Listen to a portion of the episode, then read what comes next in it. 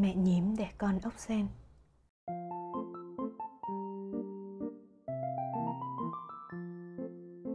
Chào mừng các bạn quay trở lại Mình là An trên kênh Người dẫn dắt chuyện nhạt Chủ đề mà chúng mình cùng chia sẻ ngày hôm nay có tên Mẹ nhím đẻ con ốc sen Tên podcast gì mà kỳ vậy?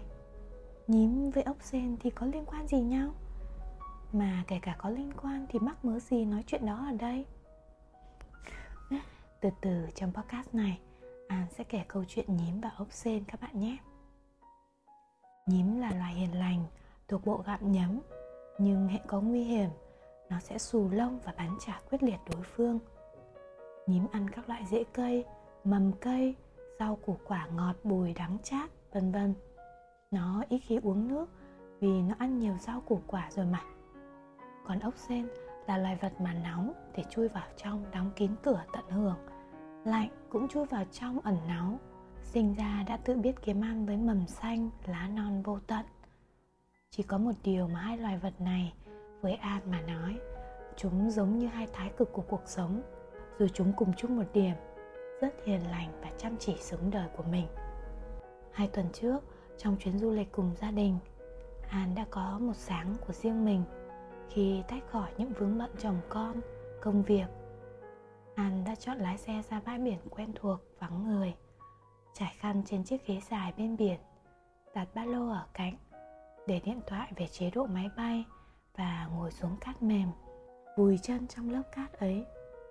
Giây phút đó An biết Mình đang tự thưởng cho chính mình Sound of silence Âm thanh của những lặng yên.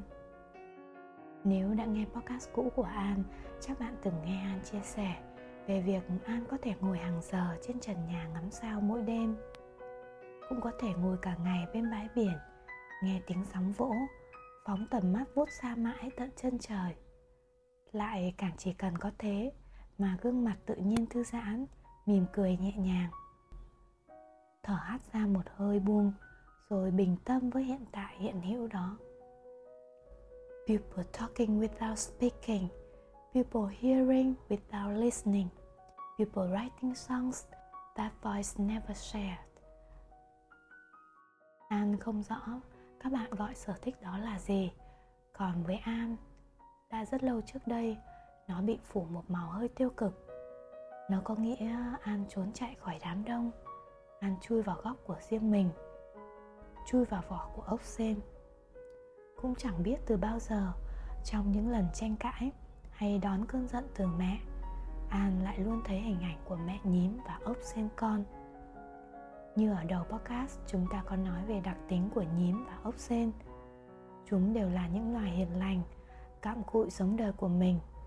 Chỉ khác nhau một điểm, đó là khi gặp khó khăn, nguy hiểm, nhím sẽ mạnh mẽ, tự vệ bằng bộ lông sắc nhọn, cứng như những mũi tên, chĩa thẳng về phía kẻ thù. Còn ốc sen lại chọn rụt lại, khép mình trong vỏ cứng. Mắt không thấy, tai không nghe để tìm khỏi đau. Mặt tích cực là cả hai đều biết cách tự vệ và tránh cho mình những đau thương. Mặt khác là cách phản ứng của nhím, đôi khi làm đau người khác, đau cả chính bản thân nhím. Bởi mỗi lần phóng chiếc lông sắc nhọn ấy đi, là một lần mà nhím tự rút một phần thân thể để tách rời ra hỏi sao có thể không đau chứ?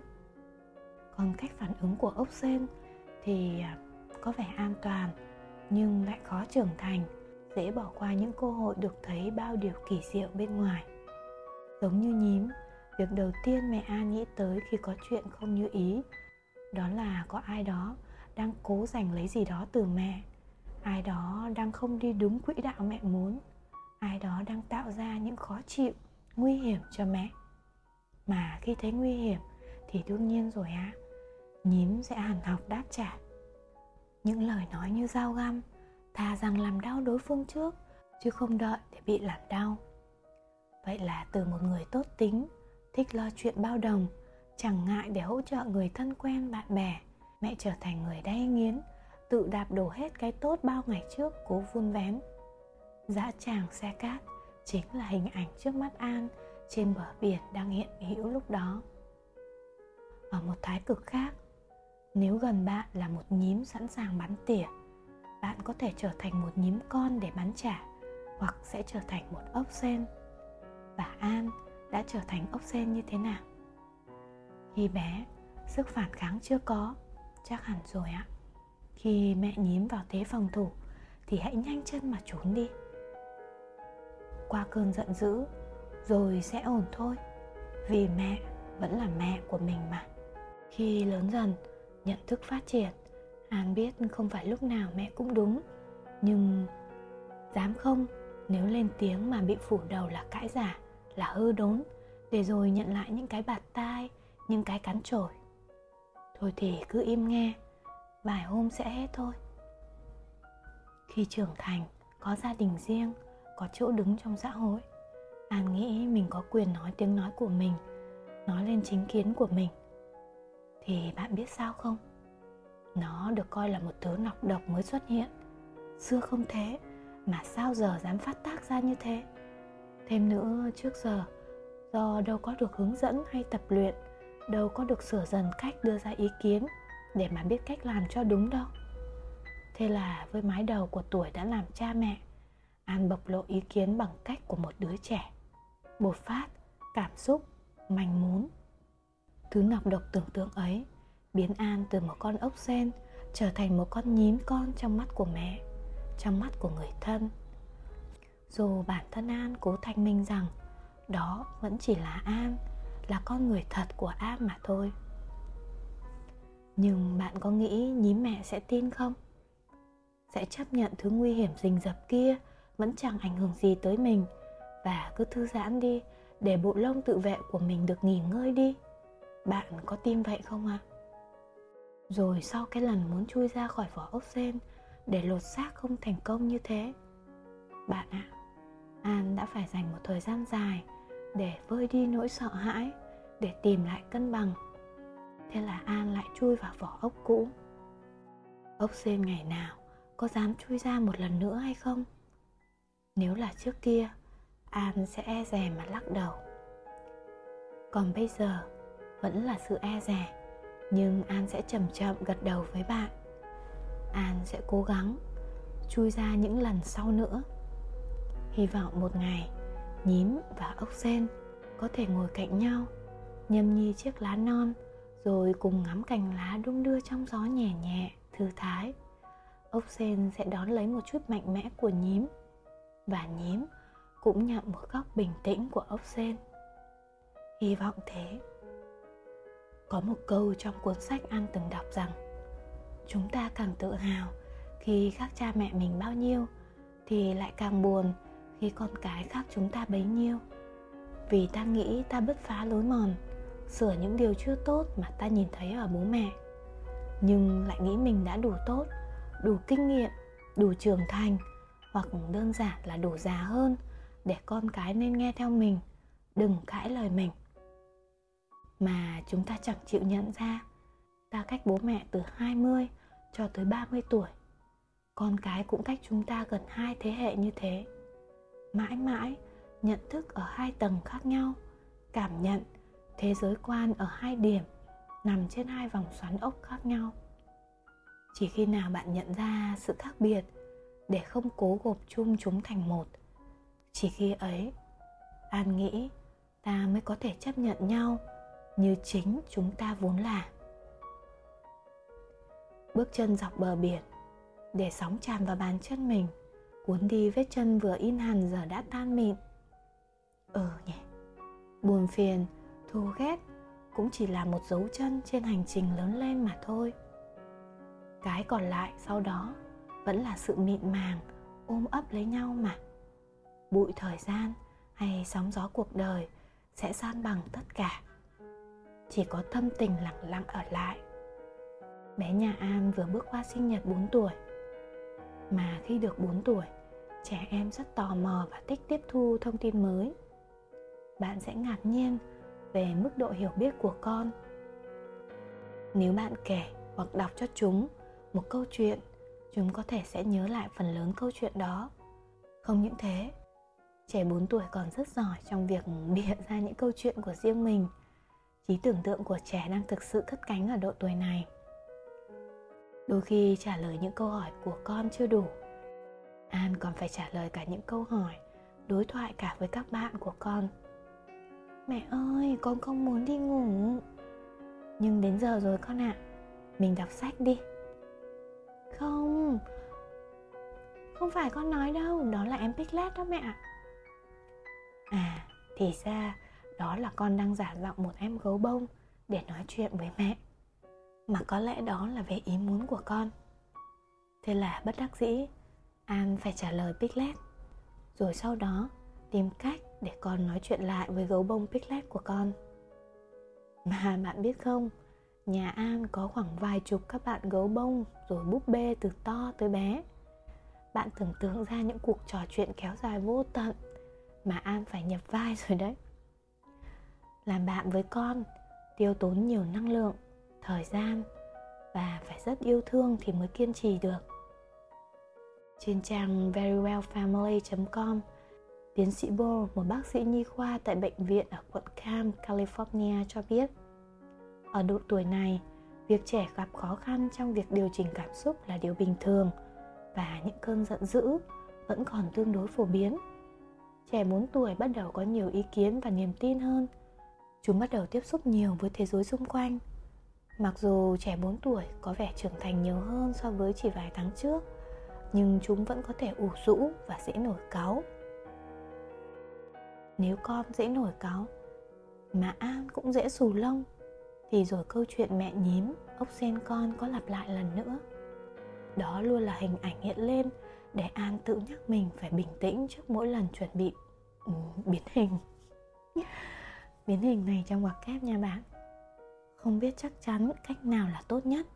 Chỉ có một điều mà An tin rằng bình tĩnh luôn tốt hơn là giận dữ. Dù phải thành thật rằng trong 100 lần thì 80 tới 90 lần An giữ được cái đầu lạnh nhưng cũng có những lần An đã làm tổn thương con. Cũng chính thời khắc ấy, An cảm thấu hiểu nỗi đau, sự giam vặt mà có thể mẹ An cũng đã phải trải qua trong hành trình nuôi lớn An. Nó thực sự không dễ chịu chút nào bạn ạ. Điều mà hiện tại An đã làm được đó là để hướng dẫn con mà giờ đây An có người đồng hành mỗi lần thấy an bắt đầu to tiếng con gái sẽ nhăn nhó rồi nói mẹ bình tĩnh đi mẹ hít thở nào một hai ba con đang hít thở rồi đây này. Mẹ hít thở đi. Nghe như vậy, giống như có một bàn tay nhỏ bé nắm lấy tay an và nói, đừng sợ mẹ ạ, có con ở đây rồi, cứ bình tĩnh. Con không nguy hiểm đâu, con không làm mẹ đau đâu. Nói thì ngắn gọn và nghe có vẻ dễ, xong để từng bước ấy lặp đi lặp lại thành thói quen của con an cũng phải tập dừng thả mồi cho ngọn lửa giận trong mình. Dừng thỏa mãn cơn giận bằng cách không cho nó bung lụa bùng bùng. Bạn biết không, phải dùng rất nhiều lý trí của nhận thức cũng như tình yêu của sự tỉnh thức mới đủ sức nặng để dập tắt ngọn lửa ấy. Không dễ dàng chút nào và giống như tu tập, thời gian bên con là mỗi ngày, tình huống phát sinh là thường xuyên nên gọng kìm của nhận thức cùng sự thức tỉnh ấy, phải túc trực 24 trên 24 sẵn sàng trợ giúp An mọi lúc mọi nơi. An nghĩ đó cũng được coi là một phần của tu tại tâm. Nằm dài trên ghế, Ngắm nhìn những làn sóng nối tiếp nhau xô vào bờ, Tung bọt trắng xóa, Rồi lại tan vào cát. An thầm nghĩ, Phía ngoài khơi xa, Vì lòng biển sâu bao la, Nên biển lặng thinh Êm đềm trên mặt nước.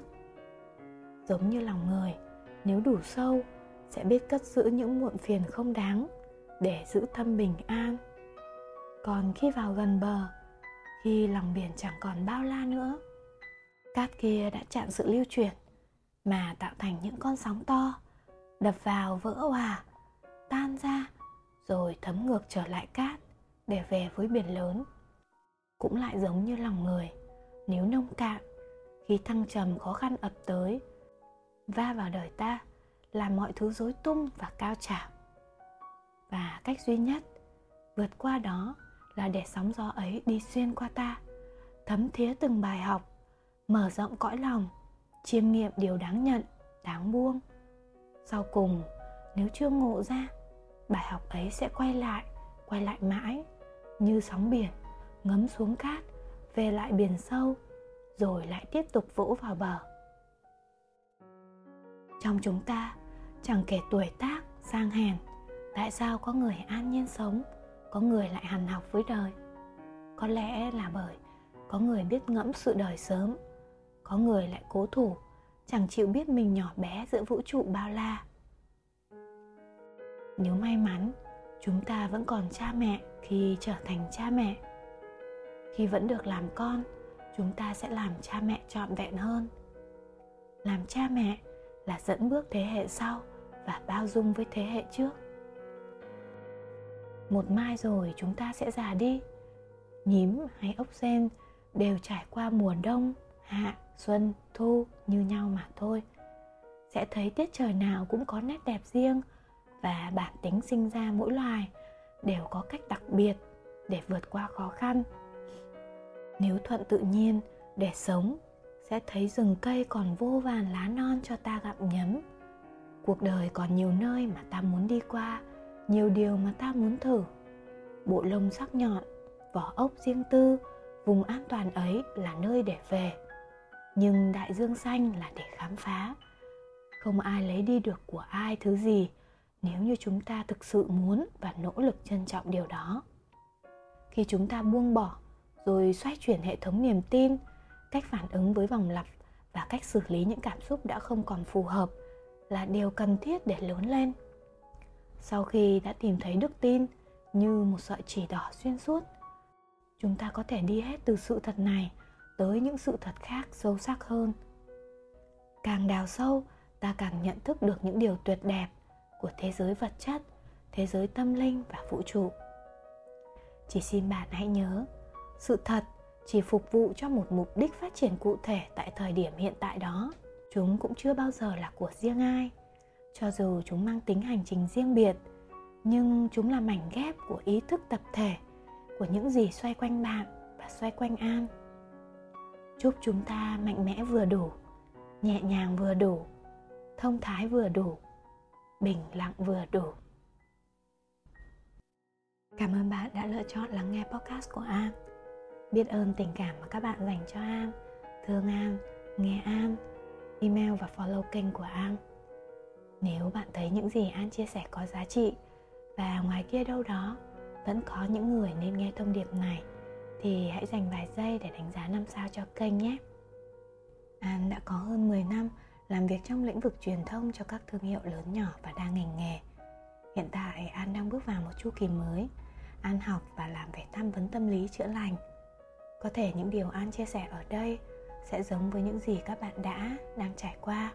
Hy vọng từ câu chuyện của an và bạn bè xung quanh, các bạn có thể có thêm góc nhìn đa chiều hoặc phần nào thấu hiểu chặng đường mình đang đi để cuộc sống bớt tranh vênh và tương lai thêm rõ nét bạn nhé.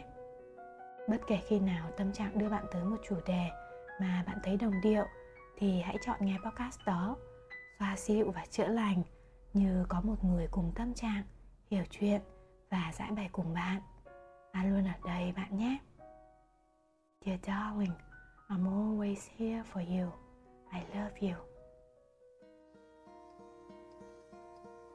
Hello, darkness, my old friend.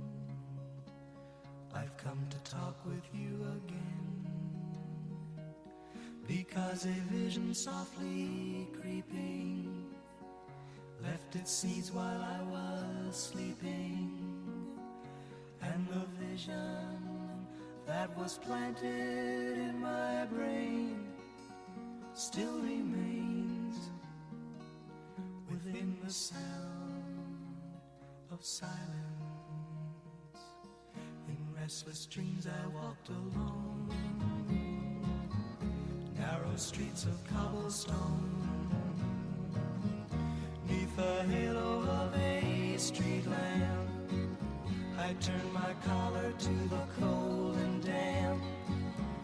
When my eyes were stabbed by the flash of a neon light, it split the night and touched the sound of silence. And in the naked light I saw ten thousand people,